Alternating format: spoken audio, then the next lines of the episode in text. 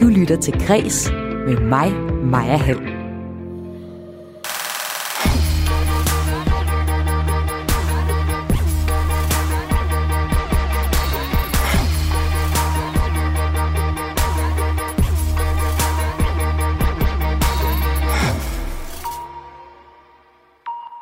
Er fremtidens teater digitalt? Det spørgsmål stiller jeg i dag i vores sommertema Kultursamtaler, hvor jeg genbesøger det sidste halve års mest interessante debatter sammen med et panel. Men der er også andet på programmet i Græs i dag. Der er kommet en ny håndbog, en håndbog i seksuelle krænkelser, og på en eller anden måde så bakker den komiker Brian Mørk op, der ellers har været skarpt kritiseret for netop at efterlyse træning til kvinder i at kunne afvise folk, der krænker. Her i kreds skal du også høre, at kvindelige skuespillere stadig oplever forskelsbehandling i løn, og at organisationen Kritiske Licensbetaler genopstår på grund af endnu et datingprogram på DR. Mit navn er Maja Hall. Velkommen til Kres.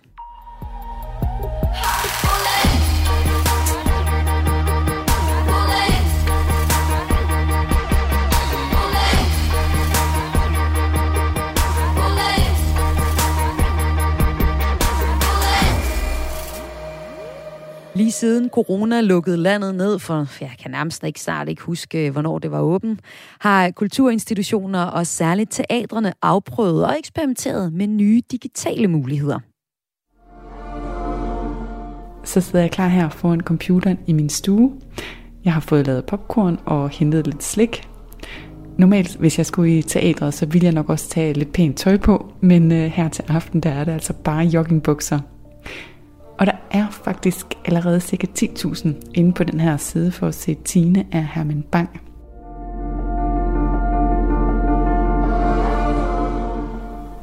Han tog mig kun for et nu. Langsomt gik hun hen ad vejen. Steg over gade. Ind i skovridergårdens have. Her var det min kollega Lene Grønborg, som var til premiere på Aalborg Teaters forestilling Tine, og det var hun ikke i teateret selv, men øh, hjemme i sofaen. På grund af corona fik den nemlig en digital landsdækkende premiere. Og øh, de første forsøg med digital teater kan måske så alligevel ses lidt som eksperimenter. Det er jo første gang, vi prøver det. Men øh, siden så er en ny festival for digital teater dukket op herhjemme.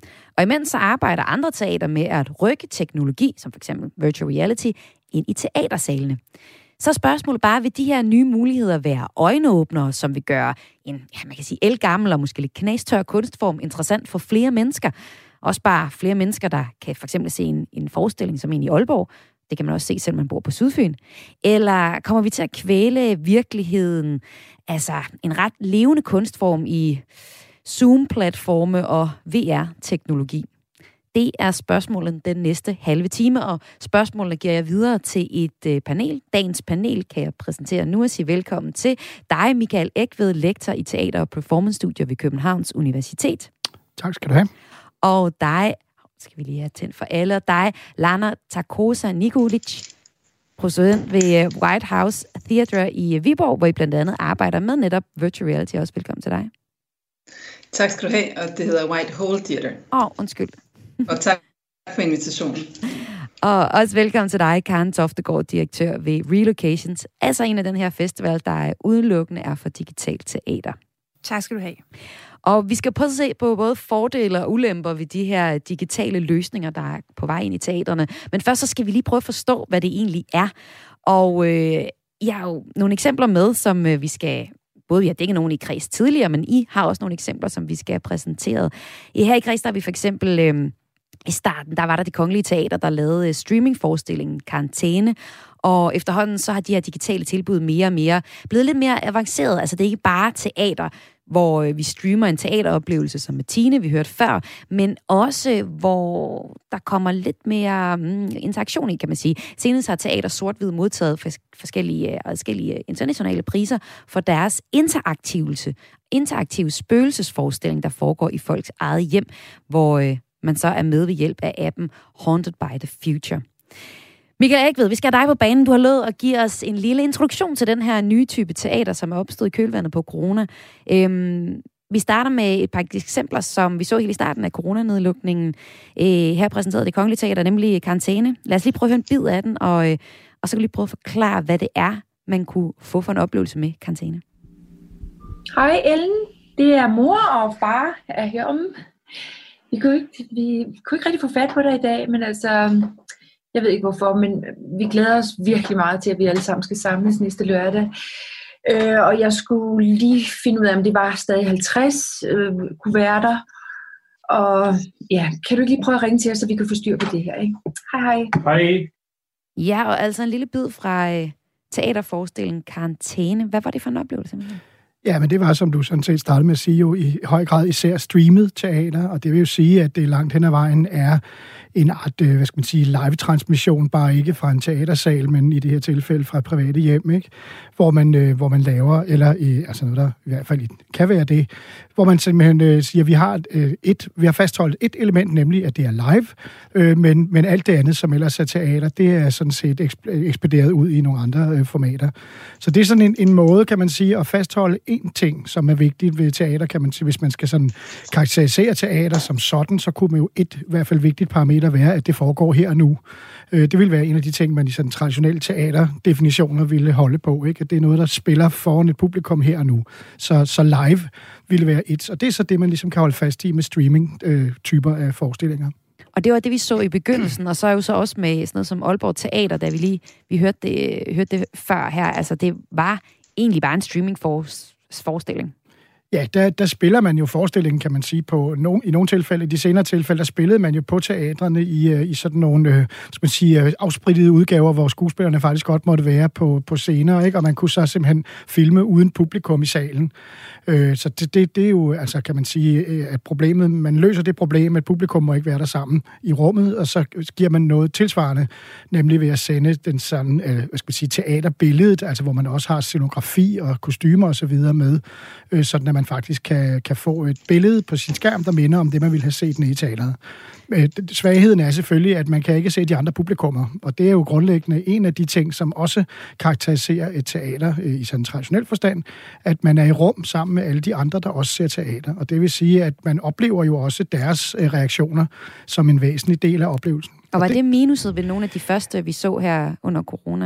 Ja, det er i hvert fald det, der, om det er et minus, det ved jeg ikke. Det kommer an på, hvordan man betragter det. Men det er i hvert fald anderledes, end hvis det havde været i et teater, hvor man sad sammen. Så kan man ikke rigtig have Altså, hvis man nu forestiller sig, at det er noget, der er morsomt, så tror jeg, det kan være rigtig svært, og det tror jeg også er måske en af grundene til, at man ikke har valgt, at det er komedier og farser, man streamer, fordi at hvis ikke der er et latter øh, fra publikum, så er det rigtig svært. Det er jo derfor, man lægger dåselægger på, på øh, tv-serier, der skal være morsomme, fordi at latteren er ligesom afhængig af, at vi er der sammen. Så der er nogle formater, som simpelthen ikke egner sig til alle slags forestillinger i hvert fald. Og det her, det var så løsningen på et problem, og problemet var corona, der gjorde, at vi ikke kunne gå i teatersalene. Men uh, Lana Tarkosa Nikolic, i øh, arbejder jo egentlig ikke med et problem, I skulle løse. I vil bare gerne skabe noget fed teater, og det gør I blandt andet med virtual reality, hvor publikum er fysisk til stede. Hvad er det for en teateroplevelse, man kan få hos jer, Lana? Jamen for lige at hurtigt fortælle lidt om konceptet. Øh, I Whitehall Theatre, der arbejder vi øh, med teater, der er live på en fysisk udendørs scene, altså on-site øh, og hvor at vi har skuespillerne øh, i motion capture dragter øh, på scenen, hvor at øh, signalerne fra bevægelsen, øh, skuespillernes bevægelser, de går direkte ind i en PC og ud øh, i, et, øh, i, en virtuel verden ind i øh, VR-brillen. Øhm, publikum har jo så faktisk mulighed for at, at tage brillen af undervejs, hvis det er det, de har lyst til, og så vil der stadigvæk være en forestilling på scenen. Øhm, vi startede med et pilotprojekt i juni i år, hvor at øhm, hele begyndelsen af, af forestillingen sådan set er, hvad skal man sige, traditionelt teater med en skuespiller på scenen, og så øh, er der ligesom et intermezzo, hvor at øh, publikum fik VR-headsetsene på, og så foregår resten af, af forestillingen i den virtuelle verden. Og, og det er ligesom et koncept, som passer til den historie, vi fortæller, hvor at, at øh, vi arbejder med tid, øh, hvor at publikum de, de er på øh, Stænderpladsen i Viborg, hvor at øh, i 2021, og så i den virtuelle verden bliver de med sådan et øh, reverse timelapse ført tilbage til 1146, og så ser de den samme plads, Stænderpladsen, mm. hvordan den så ud i 1146, mm. hvor der er bygninger, der mangler, og Viborg øh, Domkirke er kun under opførsel. Så man får ligesom en, en, øh, et helt andet forhold til tid.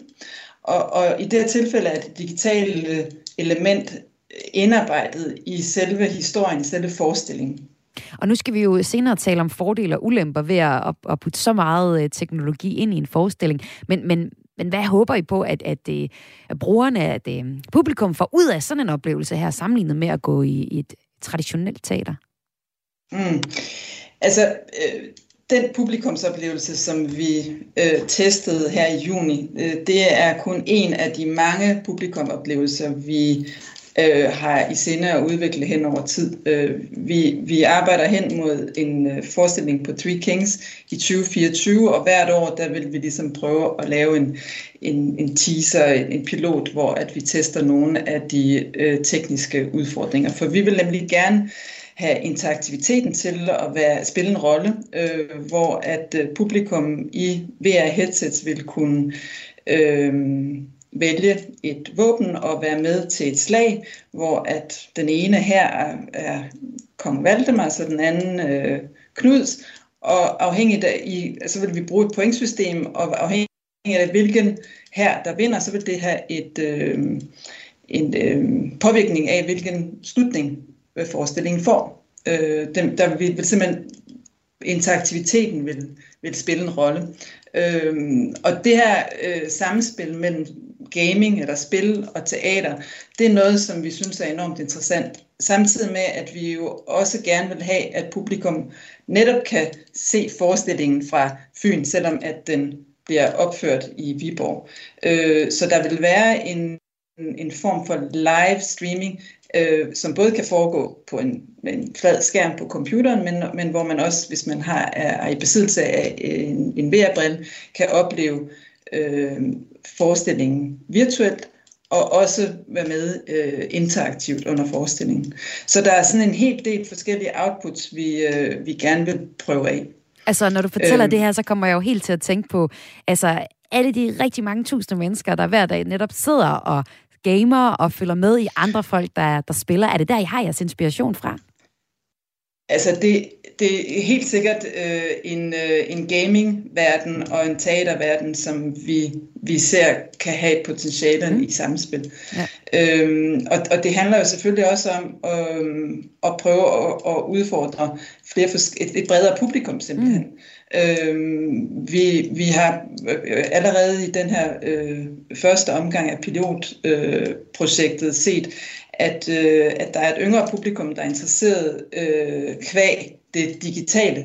Øh, det er en verden, de måske er mere øh, kendte i end øh, det, det ældre publikum, øh, som faktisk også var ret interesseret i stykket, men deres interesse, den kom meget af, at det var en historie, de kendte til. Mm, ja. øh, kongevalget i 1146, og ja. det historiske element appellerede meget til det lidt ældre publikum. Så det der med, at man lige pludselig kan, kan tale til øh, forskellige øh, segmenter og forskellige generationer, øh, det synes vi er super spændende, fordi egentlig så det, vi gerne vil med den her forestilling, det er at virkelig tale til et bredt publikum. Ja. Vi vil gerne have rigtig mange til at både have lyst og få mulighed for at se og opleve forestillingen. Og så skal jeg også have dig på banen, Karen Toftegård. Du er så direktør ved Relocations, som er en festival, som det, er jo, det havde jeg aldrig hørt om før, som kun er for digitalt teater. Karen, du må lige fortælle, hvorfor er der behov for en sådan en festival? Altså man kan sige, at den er jo øh, udsprunget af, øh, at vi sad i en øh, nedlukket periode, og øh, jeg har arbejdet meget internationalt, og mm. øh, sad og kiggede på, øh, på øh, flere, af, eller var i kontakt med flere af de her internationale samarbejdspartnere. Og noget af det, som teater kan, kan det er jo at samle mennesker, og forbinde mennesker øh, med sig selv og, og andre øh, igennem kunsten. Og selvfølgelig var der en meget stor lyst til også at lave de her forbindelser, og komme ud og øh, til øh, publikummer i andre verden, eller hvad hedder de andre lande, og sådan noget.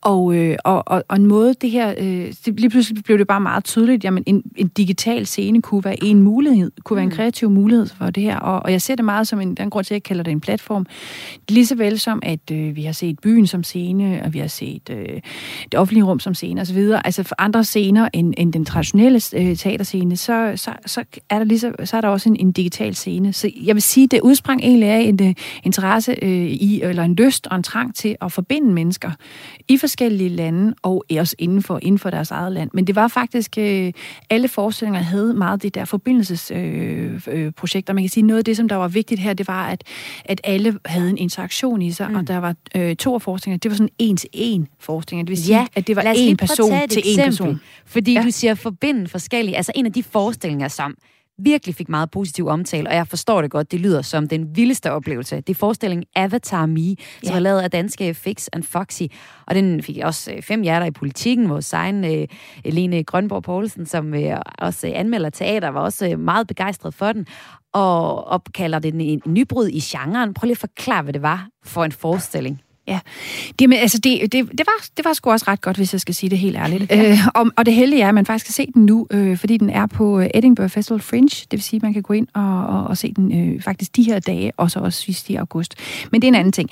Det, der, det der, som man, øh, der, der, den kan, det er, at øh, du går ind og øh, du, du logger ind på en Zoom-account, og du bliver øh, så guidet rundt, og så får du, øh, så får du en, en avatar i et andet land. Det kan være i Sydafrika, det kan være i øh, Brasilien, eller, eller et af de andre, Indien, eller så videre. Øh, og så øh, kommer du til, at, og, og i løbet af 45 minutter, kommer du til at overtage et andet menneskes liv, og du øh, er så, ser så øh, i, øh, på din skærm, øh, får du så det her, øh, som om du har de øjnene af den her øh, øh, person i Indien, for eksempel, eksempel. Mm. Og, og så ser du den her persons liv, og det kan være, at du kommer ud på en, øh, på en, øh, en, en, en tur og på hans, hans knaller og sådan noget. Altså jeg vil sige, at øh, noget af det, som jeg selv var sådan, øh, lige der, hvor vi sad inde i det meget mørke og sådan noget, så var jeg sådan, vil du godt gå udenfor, fordi jeg vil virkelig gerne ud og lige mærke Indiens, øh, Indiens stråler. Men der, der var, nogle, der var, en, de, der var nogle sådan helt enkle tricks, eller ikke tricks, men sådan enkle greb, bliver det, blev det meget, meget øh, sandsligt og meget, meget naturligt, øh, den her måde at, og meget tæt på. Du har en voice-over, hvor du hører øh, personen hele tiden også tale, og mm. du, du overtager faktisk den her person. Så du, det er en avatar øh, i så en anden verden. Så du kan gå rundt, for eksempel i Indien? Ja. Wow. Det er, jo helt, det er jo helt vildt. Og det skal jo lige høre, altså, nu står jeg helt op og kører over det, ikke? Jeg synes, det lyder som nogle vilde eksempler, I kommer med. Michael, og vi startede egentlig med bare at fortælle om, hvordan uh, Tine blev streamet på uh, Aalborg Teater, sådan at, at jeg også kunne se det, selvom jeg bor i Aarhus. Altså, hvor vildt kan det blive? Altså, hvor, vildt har, hvor, hvor vilde eksempler har du set, Michael Ægved? Jamen, jeg ved ikke, om jeg synes, det bliver så meget vildere end lige det her med at gå ind i Ej, en, en anden skuespillerens krop, om man så må sige. Ja. Det er jo sådan det ultimative, ja. ikke? At man ligesom forlader sig selv helt. Det er jo det, som teateret alt den lige også kan, at vi får folk, der er et andet, en anden jeg end sig selv, og det, hvis man kan få publikum til at træde med ind i det og identificere sig, så er det jo det ultimative teateroplevelse, også i det traditionelle teater. Så det er sådan set jo et ideal på mange måder for, for teateret, at man får den der identifikation, som bliver så stærk, så det faktisk er som om, man næsten var der selv. Øh, og, og, og det kan jo godt blive vildt. Jeg synes, nogle af, altså der er jo lavet, øh, hvis man ser på teaterforestillinger, hvor der er teknologi i, mm. så har jo Fredericia Teater i Danmark for eksempel gjort så meget i at bruge LCD-skærme, sådan at de lavede en scenografi, der faktisk var helt fuldstændig plastisk og bevægelig, men hvor man jo havde en enorm 3D-effekt og, og troede, at man sad øh, i, i Notre Dame-kirken, eller hvad det nu var for nogle steder, de brugte det til. Øh, eller, eller Tommy, hvad hedder det, Sebak-forestillingen, øh, hvor man simpelthen fløj rundt over, over øh, kirketårnen og sådan noget. Altså, der findes jo også i, hvad skal man sige, i liveudgaver noget, hvor teknologi og, og, og teater går i hånd i hånd og, og skaber nogle helt utrolige spændende nye øh, måder at opleve selve det her fiktionsunivers, som jo alt andet lige tit er den centrale dimension i det. Altså, hvordan understøtter vi, eller hvad vi nu vil kalde det, at, at det jo handler om at prøve at fortælle en historie, eller skabe et kunstnerisk øjeblik, som er en helt anden karakter end hverdagen. Øh, og efter mine øh, overbevisninger, der er ikke sådan nogle grænser vel, men, men der er jo nogle teknologiske muligheder, som måske kunne man tænke sig, at nogle kunstnere kunne se nogle andre muligheder i, end dem, der ellers laver det. Altså ligesom vi hører før, ikke om at bruge det historiske element, i stedet for at bruge det til at lave League of Legends, så kan man altså bruge det til at lave en kunstnerisk oplevelse med, og det synes jeg jo, altså det skaber jo typisk, når kunstnere får lov at prøve sig frem med teknologi, så opdager de noget ved den, som man ikke vidste, den kunne, og så kan det så jo smidt tilbage på, på øh, industrierne. Men, øh, men altså det, at, at, at det kunstneriske øjeblik er i centrum. Det giver jo nogle fantastiske muligheder for teknologisk øh, understøttelse, eller hvad vi skal kalde det. Store muligheder for øh, fede teateroplevelser, men jo helt sikkert også nogle udfordringer, og begge dele, det skal vi tale om nu. Du lytter til Græs med mig, Maja Hall. Og vi taler om teknologi og muligheder i dansk teater i dag. Og med mig har jeg et panel, som jeg taler med netop det om. Og her i del 2, der skal vi jo tale om øh, genrens muligheder og udfordringer. Men øh, måske skal vi også øh, altså, vende om, om de eksempler, vi har, vi har hørt her, både Lana og Karen fortælle, øh, om det overhovedet er teater, Michael. Altså, hvor går grænsen egentlig? Uha, det vil jeg, jo, jeg vil jo nødt være den, der skal trække den i hvert fald, men man kan jo sådan vende om at sige, at man har nogle traditionelle forestillinger om, hvornår noget er en teaterforestilling, som er det, man starter fra. Og der findes sådan forskellige, næsten sådan uh, naturvidenskabelige, ikke? Der er jo teater, når A forestiller B, mens C ser på det. Det kunne være den ene. Eller at man har noget, der foregår i et rum adskilt fra hverdagens, hvor nogen er performative, og nogen er tilskuende. Og der er jo mange gange den her særlige et kontrakt bundet til det, at noget er teater, når nogen er i samme rum, men de har en særlig aftale om, hvordan kommunikationen imellem dem skal være. Og det er sådan det, der i udgangspunktet definerer teater, som hvis man skal kalde det teater. øh, men, men, men det betyder jo ikke, at man ikke kan gøre alt muligt, og der er jo rigtig mange eksempler på, for eksempel, at man har storskærmen blandet ind i live-teater, hvor man filmer noget, som måske er foregået på et andet tidspunkt, og den film indgår så i forestillingen, og så har man jo allerede brudt den der kontrakt om, mm. at det absolut skal foregå i samme rum og samtidig. Ja. Så det er egentlig øh, rigtig svært at lave den der egentlige grænsedragning om, hvornår noget er teater. Man kan jo sige, at det medium, man oplever igennem, hvis det er udelukkende er digitalt, så vil jeg jo synes, at man begynder at bevæge sig hen imod, at det er et billedmedie, man oplever det i. Og så er det måske ikke nødvendigvis teater, man ser. Men jeg har egentlig nok mere lyst til at sige, at man måske skal til at opfinde nogle nye genrebetegnelser, mm. som, som dækker bedre af de her hybrider. Øh, og det har man jo gjort gennem tiden også, at, at, at prøve at sige, jamen, hvad, hvad, er, er det en film, når det er på tv? Fordi så er det jo ikke en film. Altså, ja. Så havde man jo allerede der, så kalder vi det tv-film. Okay. Ja. Og måske er det det samme, vi skal sige, jamen det er digitalt teater, så ved vi godt, at så foregår det i nogle andre mediemæssige sammenhænge, end at vi sidder nede i det sorte fiktionsgrotte og tærer på det sammen med de andre. Jeg synes, der er en pointe, som, som alt andet lige handler om, i hvilken grad man er i stand til at interagere med de andre publikummer, mm. som kunne være noget af det, der var med til at definere det i hvert fald som traditionelt teater. Altså, mm. at man kan høre og se det, de andre oplever, eller den måde, de andre oplever på. Og lad os tage den med videre, for nu har vi så hørt lektoren, dig Michael Ægteds, øh, ja, definition eller mangel på samme, hvad, ja. hvad teater er, hvor grænsen går. Lad mig trække dig med ind, Lana Takosa Nikolic. Du er jo producent ved Whitehall Theatre i Viborg, hvor I arbejder jo blandt andet med uh, virtual reality, og uh, det er ikke fordi, jeg skal bede dig om at sætte en, en grænse for, hvor uh, teater går, men hvor kan du ligesom se, lad os vente om i stedet for at sige, hvor kan du se øh, det, det, et ekstreme potentiale i at trække lige præcis virtual reality ind i øh, forestillinger? altså jeg vil sige, øhm, vores udgangspunkt er, altså vi vil gerne lave teater. Øhm, og, og vores definition har været, at øh, som, som vi også har været inde på, at det her live-aspekt med et live publikum på scene. I det her tilfælde er det så udendørs og ikke inde i en teatersal. Vi har ikke nogen teatersal. Men, men der er en scene, der er øh, skuespillere på scenen, og det foregår live, og det holder vi fast i. Mm. Øh, virtual reality-elementet øh, kan man på en eller anden måde måske definere som et scene-element, som en, en, øh, en scenografi, øh, som, som et kostyme, fordi det er jo egentlig det, det gør, mm. øh, det er, at det giver skuespilleren to virkeligheder på samme tid. Skuespilleren er både øh, i sit øh, almindelige 2021 tøj på scenen, som er meget rå, øh, metallisk, sort. Der er ikke nogen flot scenografi, fra, der skal vise publikum, hvor vi er i tid øh, og sted.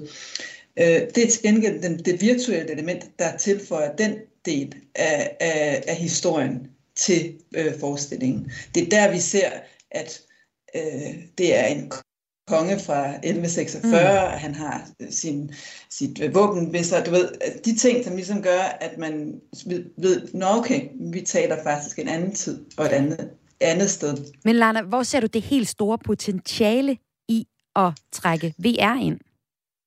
Altså, jeg, jeg, øhm, jeg synes jo umiddelbart, at det handler om at få udvidet, øh, altså få talt til et større og bredere publikum. Ja. Ja. Jeg tænker helt sikkert, at, at der er et potentiale der. Altså, ja. at, at der er en, en bredere skare af publikum, der vil finde interesse i teateret i den her form. Ja, men det er, så øh, men, er der også, altså hele det du nævnte før med, med at det så nærmest er et spil, man øh, kan opleve, at der er også en genkendelighed fra andre øh, øh, genre jo. Altså, simpelthen, ja, ja, ja, ja, ja. ja.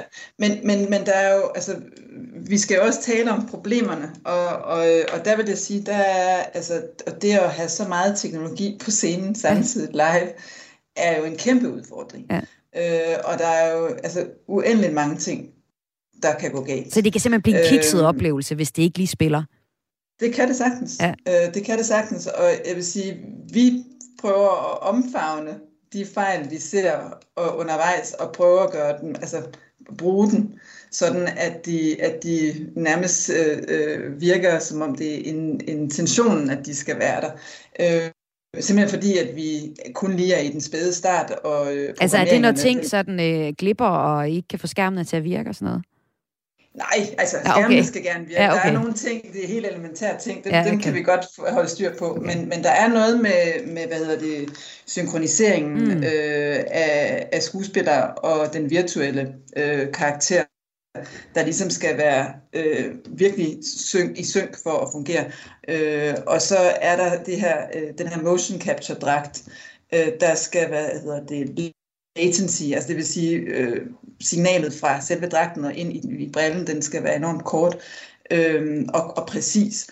Og hvis det glipper, så kan, det, så kan karakteren godt lige pludselig flyde rundt i den virtuelle verden, selvom at øh, skuespilleren selvfølgelig står plantet på sine to ben på scenen. Ja. Og, og øh, jeg, jeg er nødt til at lige høre dig også, Karen. Det må du også med, med, med Relocation Festivalen have oplevet, hvor stor en udfordring øh, det digitale aspekt kan være. Ja og nej. Altså jeg vil sige, jeg synes egentlig, vi havde få, øh, vi havde få sådan uh, glitches. Øh, så I og, slap for den her tokrummende pinlighed, øh, der kan opstå, når man har sat et stort show op, og det så ikke lige helt spiller? Altså vi havde nogle enkelte tilfælde af folk, som øh, ikke kunne få det til at fungere, fordi de selv havde, øh, eller ofte fordi de selv havde øh, ikke så god øh, netforbindelse. Ja. Og det, det er jo super ærgerligt, ja. øh, og der gav vi ligesom også, øh, der, ja, der gav vi dem en ny oplevelse, eller også bad vi dem om at finde en anden øh, netforbindelse til næste gang. Og sådan. Øh, men er det, det den største udfordring egentlig?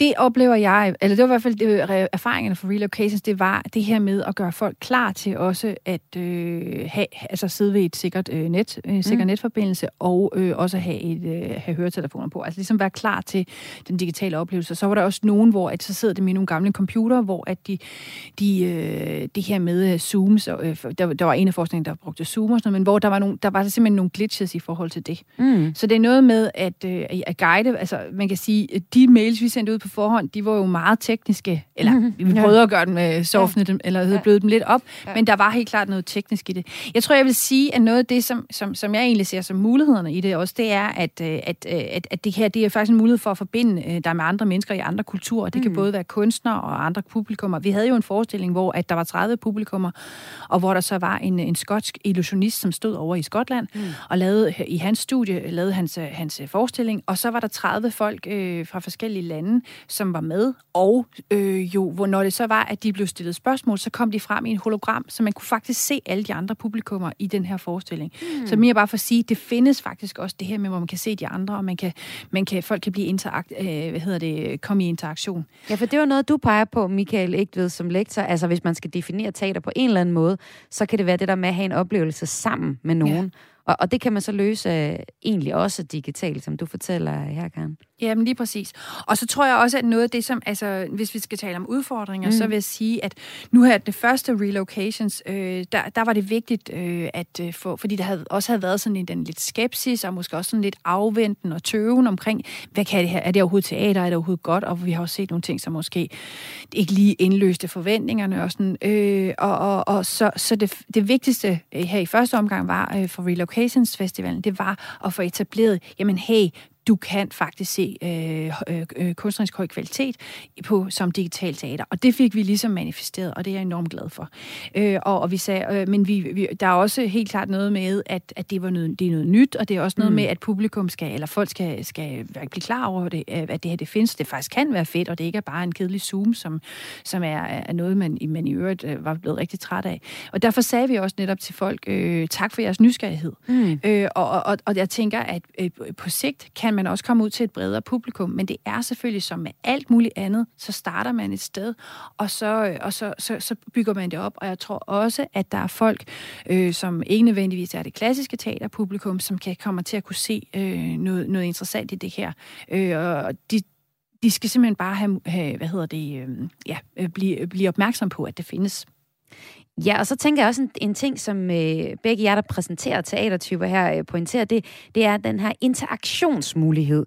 Og øh, Michael Ægved, jeg ved ikke, om du kan svare på det som lektor, men hvor meget ved vi egentlig om, hvor glade vi lige er for at interagere? Fordi øh, personligt, så kender jeg da folk, der ikke skal bede om at blive involveret i noget som helst, når de går i teatret. Og så er der også andre, der rigtig gerne vil øh, kaldes op på scenen og, og nærmest være med i teaterstykket, hvis nu sejler klassisk vis. Ja, og der skal jo nok skælne imellem forskellige typer interaktion. Der er jo rigtig mange niveauer af det også. Helt klart, helt og klart. der er jo en interaktion, som bare består deri, at man kan høre de andre grine, og Ja. som, det er jo også at interagere. Og der er noget, som jeg synes, at man ikke skal underkende, og det er den fornemmelse, som rent sådan øh, fænomenologisk er, er at være i krop i samme rum som andre kroppe. Altså, Ja. at det gør noget andet, end at man kan se dem, også selvom det er i vel udformede hologrammer. At der er sådan en helt konkret, altså den interaktion, der opstår ved, at vi kan mærke hinandens bevægelser og altså nogle ting. Men det er rigtigt, at der er jo, altså inter- interaktionsniveauerne kan jo gå fra, at man kan faktisk skrive måske ind til, øh, til dem, der udbyder og sige, jeg vil gerne have, at det skal være sådan og sådan. Det var Aalborg Teater i gang med, at man kunne blande sig i et debatspil. Ja, ja, hvordan gik det? Jamen, det gik udmærket. Altså, det var ikke, altså, det var ikke sådan fuldstændig, så det blev rendt over ende af, at folk havde lyst til det, men det var jo også noget, man først skal lære at kende. Mm. Øh, og et eller andet sted bliver det jo lidt et, altså det bliver jo nogle formater, som skal udvikle sig, fordi det jo er lidt mere kantet i starten, sådan noget, der sidder en intermediator og skal sørge for, at spillerne får at vide, hvad folk gerne vil have og sådan noget. Det kan blive Øh, det kan godt blive lidt, lidt øh, klodset, kan man sige, at få, få det formidlet, sådan at den oplevelse, man får ude i den anden ende, ikke nødvendigvis er så spændende. Øh, men når det er sagt, så tror jeg da helt sikkert, at der er nogle muligheder i det her. At det, jeg synes, man skal være opmærksom på, det er, at, at den billedkvalitet, man har, bliver jo ikke bedre, end hvad folks computer kan levere, lige stand deres lydkvalitet, i modsætning til det menneskelige syn, som faktisk er rigtig, rigtig stærkt. Så hvis man sidder live på et eller andet sted, så har man jo et helt andet visuelt indtryk, end man får ved at kigge på en skærm på et par tommer. Så der er jo sådan nogle elementer, man bare skal sige, så skal man altså ikke lave store, spektakulære ting, måske når man laver det til, egnet til digitalformater, så skal man tænke anderledes om det. Og så kan man måske reservere den store, spektakulære oplevelse til, at man faktisk går derhen.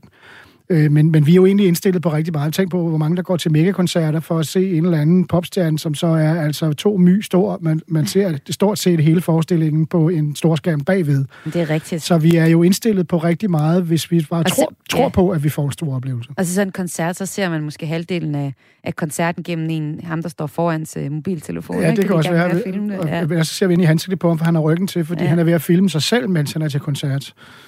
Men vi forventer jo også ret meget, når vi går i teateret, omvendt set. Altså, vil vi gerne have en oplevelse. Det, det kunne jeg lige høre dig, øh, Lana, sige. Altså det der med, at, at folk de, de skulle forvente, at, at de får... en- Eller var det dig måske, Karen Toftegård, ved Relocation Festivalen, at folk de var bekymrede for, om, om de nu fik nok ud af oplevelsen. Altså vi, vi, vi har også mange forventninger, når der står teater på billetten, har vi ikke det? Jo, det, har, det er der helt sikkert. Og, og, og der kan man sige, at øh, netop den forventning, der var noget der, hvor at, øh, at vi i hvert fald i forhold til digitalteater var meget bevidste om os, men der er noget her, vi bliver nødt til lige at få udfordret og få ændret øh, Ja. i opfattelsen af det, og også i forventningerne. Og, og ja, så det var, det var helt klart en af de, en af de første ting, som, øh, eller det var, det var, det var et, et vigtigt skridt, øh, vi tog her øh, den første gang. Og det var så første gang, at Relocation Festivalen fandt sted, øh, og øh, vi har set Wild Hole, White Hole Theatre, nu skal jeg sige det ordentligt, i Viborg, øh, med, en, øh, med også et nybrud. Og må ikke vi kommer til at se mere af det? Altså, jeg tror, corona har i hvert fald skubbet os lidt i den retning, og vi blev lidt mere trygge ved også at klikke ind på et Zoom-link, og måske skrive lidt, chat lidt med de andre, som du var inde på, Michael. Tak fordi I var med i panelet i dag til at tale om, hvor digitalt vores fremtidige teater kommer til at være. Tak til dig, Michael Ægved, lektor i Teater- og Performance-studier ved Københavns Universitet. Selv tak. Og tak til dig, Lana Takosa Nikolic, producent ved Whitehall Theatre i Viborg. Mm, Selv tak. Og også tak til dig, Karen Toftegård, altså direktør ved Relocation. Det var en fornøjelse, tak. Du lytter til Græs med mig, Maja Hall. Og vi snupper lige et øh, lille nummer her i kreds, mens en festival som Kalundborg Rocker kæmper med billetsalget, og ifølge SNDK har set sig nødsaget til at nedskalere årets festival fra 4.000 til 2.000 deltagere, så øh, er der anderledes optimistiske toner fra den nye københavnske Øre Sound, som den hedder, festival, der er tæt på at kunne melde udsolgt til årets begivenhed, som bliver skudt i gang i morgen, torsdag. Og en af kunstnerne på festivalen, det er Young, dem gad jeg sørme godt at høre, og øh, vi starter lige med at høre dem her i, øh, i kreds i din radio. Her er det Blitz Baby, altså med Young. Måske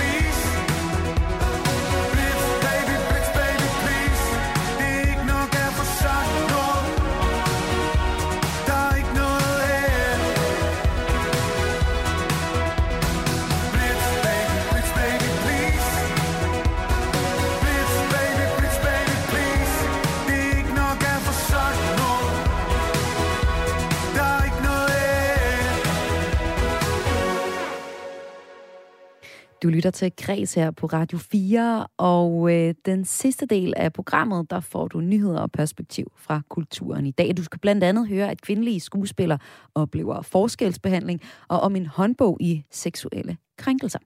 Men vi starter med øh, de kvindelige skuespillere, fordi det er langt mere fordelagtigt at være mand end kvinde i den danske skuespillerbranche. Det kunne vi egentlig allerede se i øh, 2018 i øh, lønstatistikken fra Dansk Skuespillerforbund, hvor jeg kunne læse, at mændene tjener sådan noget 35 procent mere end kvinderne. Men problemet er der fortsat. Det viser en optælling, som radioprogrammet Kulturen på B1 har lavet. Og programmet har talt med, og det er helt vildt, tusind skuespillere, både mænd og kvinder, og øh, mange vendte tilbage med fortællinger om, at der oplever, at de oplever lønforskel og også forskel i, i forholdene. Øhm, de har øh, samlet det op på DR.dk, øh, nogle af de forskellige fortællinger, som øh, de, øh, de, de forskellige skuespillere kommer med. En kvinde, hun fortæller, at øh, et, øh, det er så unavngivet musikteater, musicalteater, hun arbejdede på, automatisk tilbød hendes mandlige kollega et løntilskud, fordi han havde familie og børn. Den øh, kvindelige kollega selv havde to børn, men modtog ikke det samme tilbud om en højere løn af den grund. Og øh, samme kvinde mener, at teaterne og også andre arbejdspladser, der ansætter skuespillere, kan slippe afsted med sådan nogle sager, fordi skuespillerne er bange for at få et dårligt ry i branchen, og dermed gå glip af fremtidige jobs. Og med ja, begrænset kendskab til øh, skuespillere og det at lave øh, øh tv- og musicalteater, jamen så kan jeg jo godt se, at det er en meget lille andedam, de er i, og øh, det af den grund nok også være ekstra svært at, øh, at slå på sin, slå, stå op for sine rettigheder. I øh, P1-programmet her, hvor de altså havde øh, samlet op og set på, hvor mange der egentlig, eller samlet nogle af de vidnesbyrder, der er fra folk, som oplever lønforskel. Øh, der øh, deltog også Sten Hassing Clement, der er chef og agent hos den skandinaviske agentbyrå Teamplayers. Og øh, han medgav i programmet, at der er en skævvidning i lønnen, og den går ud over kvinderne. Og det er et helt stort problem. Men i hans optik, så er der øh, et, et andet større problem, og det er, at der skrives flere gode roller til mænd end til kvinder. Hvilket i lige så høj grad som lønnen er med til at skabe ulighed i forholdet mellem mandlige og kvindelige skuespillere i Danmark. Og så peger han jo så på et nyt problem på den måde. Det var den ene af de tre korte nyheder, jeg er med her i den korte nyhedsblok, hvor jeg kigger lidt på, hvad der er særligt interessant, som andre medier har skrevet om i fra kulturen i dag. En anden historie, jeg er faldet over, det på Sound Venue, det er, handler om Beyoncé. Hun var engang en del af Destiny's Child, og øh, hun fortæller i et nyt, ret sjældent interview, det er sjældent, hun giver interview øh, til Harper's Bazaar, at hun har haft perioder, hvor hun er blevet udsat for øh, kritik, og øh, det har altså ramt hende. Og hun siger til magasinet, jeg kan huske, at øh, jeg begyndte at høre folk kritisere mig, efter jeg havde taget på, og ikke noget af mit gamle tøj passede. Og det gav hende en usikkerhed, og man tænker ikke, at Beyoncé overhovedet nogensinde kunne være usikker. Og øh, hun tog også den oplevelse ved hornene og skrev en sang om det. Hun følte sig usikker efter at have hørt nogle af de her kommentarer, men vågnede, og så nægtede hun at have selvmilidenhed, selvmilidenhed som hun skrev. Og øh, så skrev hun Bootylicious. Det er det her fantastiske nummer, vi kan lige høre lidt af det.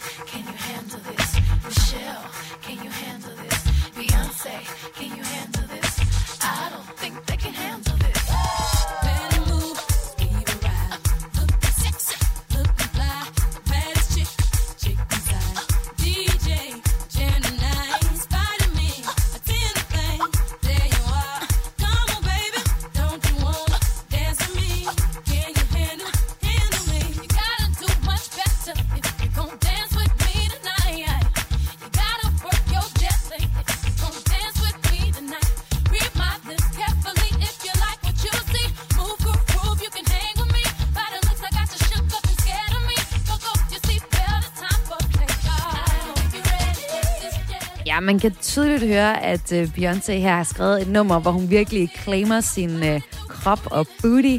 Og uh, nu ved vi altså, hvad der var grunden til det. Det var ikke bare en hel masse usikre kvinder, hun hørte ytre sig om deres usikkerhed om deres krop. Det var faktisk grundet hendes helt egen usikkerhed, og det med, at folk var begyndt at kritisere hende, for hun havde taget lidt på.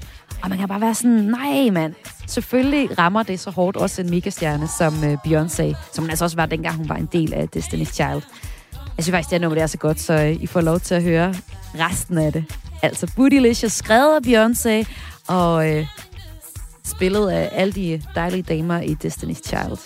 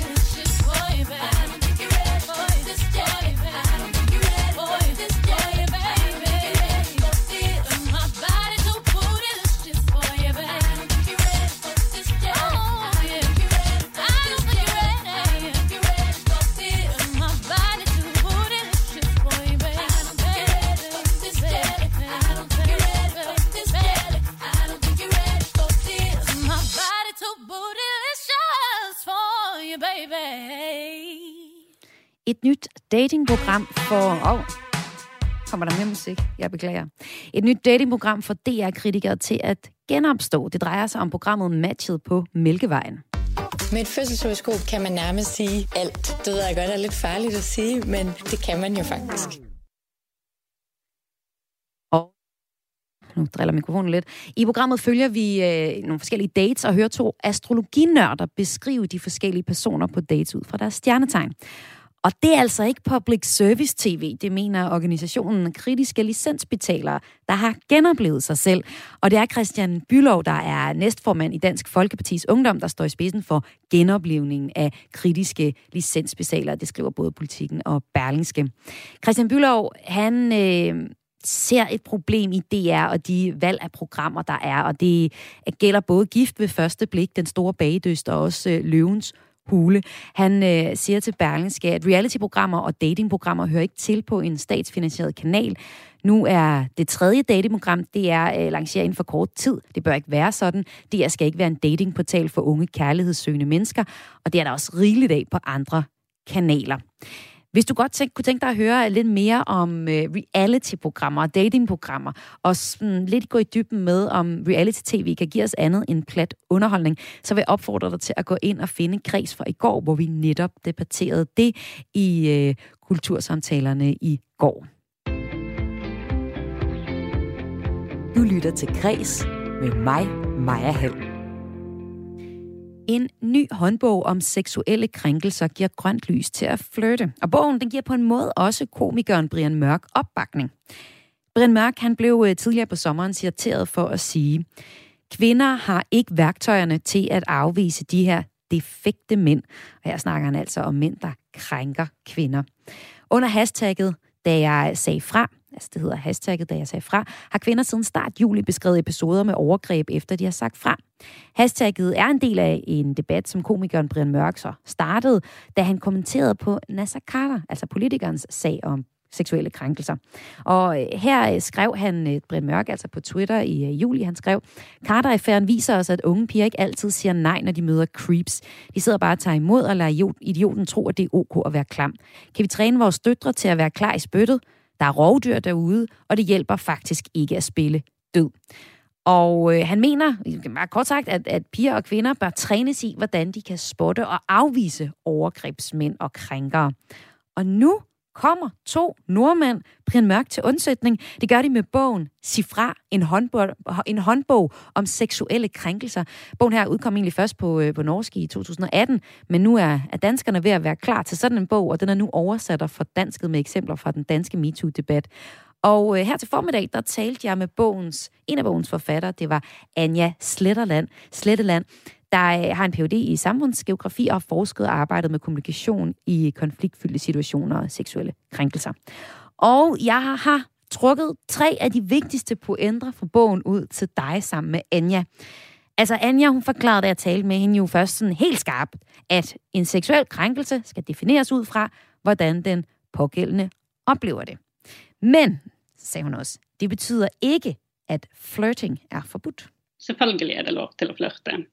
Eh, men det er en, eh, en stor misforståelse at eh, trakassering har noe å gjøre med flørting. Fordi en, eh, når du flørter med noen, så kommer du med en invitasjon til at noen skal like deg, til at de skal ta imot din oppmerksomhet. Mens når du trakasserer noen, altså krenker noen, så pådytter du andre din vilje. Så forskellen på at flørte og krænke er, at når du flørter, så inviterer du nogen til at kunne lide dig, og når du krænker, så påtvinger du nogen til at kunne lide dig. Okay, så fik jeg slået det fast sammen med hende, eller jeg forstod det i hvert fald helt klart, da jeg talte med hende. I, I Danmark, der har vi egentlig set uh, ret mange forskellige brancher gøre op med seksuelle krænkelser, og også lidt under forskellige hashtags og kampagner. Og øh, da jeg talte med Anja, så var hun også sådan her, altså det er netop arbejdsmarkedet, det er der, hvor der kan opstå de rigtig slemme situationer. Det er noget, de har dedikeret et helt kapitel til i bogen her. Og øh, hun forklarer, at det er, fordi det lige præcis er her, at magtrelationerne opstår, det siger Anja Sletteland. Krænkelser, som opstår i arbejdslivet, kan være specielt alvorlige. Eh, og det handler eh, om netop dette at man indgår i, i magtrelationer. Eh, så denne, denne kombination av, um, av, disse relasjonene man inngår i, og også konteksten det skjer i, Det kan være vanskelig å gå, det kan være vanskelig å sette grenser. Eh, det kan ha konsekvenser for deg. Og så til svarene, det er så den tredje øh, bullet point fra, fra bogen og min samtale her med Anja, det er, hvordan, altså den tredje her, ikke? Og så til svarene, ikke? Sådan, hvordan ser du så fra over for en krænker? Og det er jo her, at Brian Mørk øh, jo egentlig skal lytte efter, måske tage, tage nogle af de her pointer med. Grundlæggende, så synes jeg, det var rigtig svært for Anja at komme med nogle meget konkrete ting, men hun kunne komme med et konkret svar. Og det, der skulle man bruge humor. Og det er jo noget, jeg tænker, at Brian Mørk også er god til. Måske kan han da hjælpe med at generere nogle, nogle gode standardsvar, man kan bruge i ubehagelige situationer. Og, og hvis man er i en situation, hvor man er ligestillet med den, der ligesom krænker, altså den, man har en meget ubehagelig situation med, så er humor en mulighed, forklarer jeg her. Eh, hvis nogen spørger om du har mensen, så kan du for eksempel svare, hvorfor det? Er du interesseret i blod? du, kan, du kan svare frækt. Så hvis at der er en, der siger, har du menstruation, for eksempel implicit, hvis du er i dårlig humør, så kan man svare, hvorfor er du interesseret i blod? Mm, en meget konkret ting. Svær er det at svare på øh, seksuelle krænkelser, hvis det opstår på arbejdspladsen igen. Her øh, fortæller der Anja, man kan bruge en tillidsmand, eller så kan man læse håndbogen her, altså sige fra en håndbog om seksuelle krænkelser. Fordi her dykker bogen ned i den mange muligheder, og den giver også en guide til dig, der bliver anklaget for at have krænket nogen. Altså, her kommer simpelthen et helt øh, nærmest juridisk arbejde ind, og hvor man arbejder med tillidsmanden om at finde ud af, hvem, hvem har egentlig ret i den her situation. Og det, det, kunne vi, det, det er meget kompliceret, og meget mere kompliceret end et, et helt kort svar. Det kunne jeg simpelthen ikke tvinge ud af hende. I, øh, da jeg talte med Anja Sletteland, så talte jeg også med hende om forskellen på den danske og den norske MeToo-bevægelse.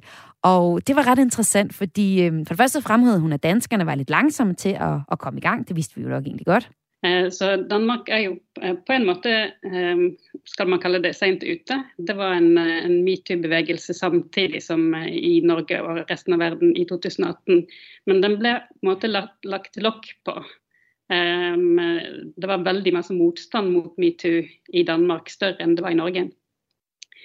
Eh, så nå kommer jo dette store metoo-oppgjøret i Danmark um, nå.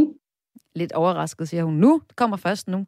Og så sagde hun så også, at øh, danskerne har været meget mere kritiske over for MeToo-bevægelsen sammenlignet med Norge.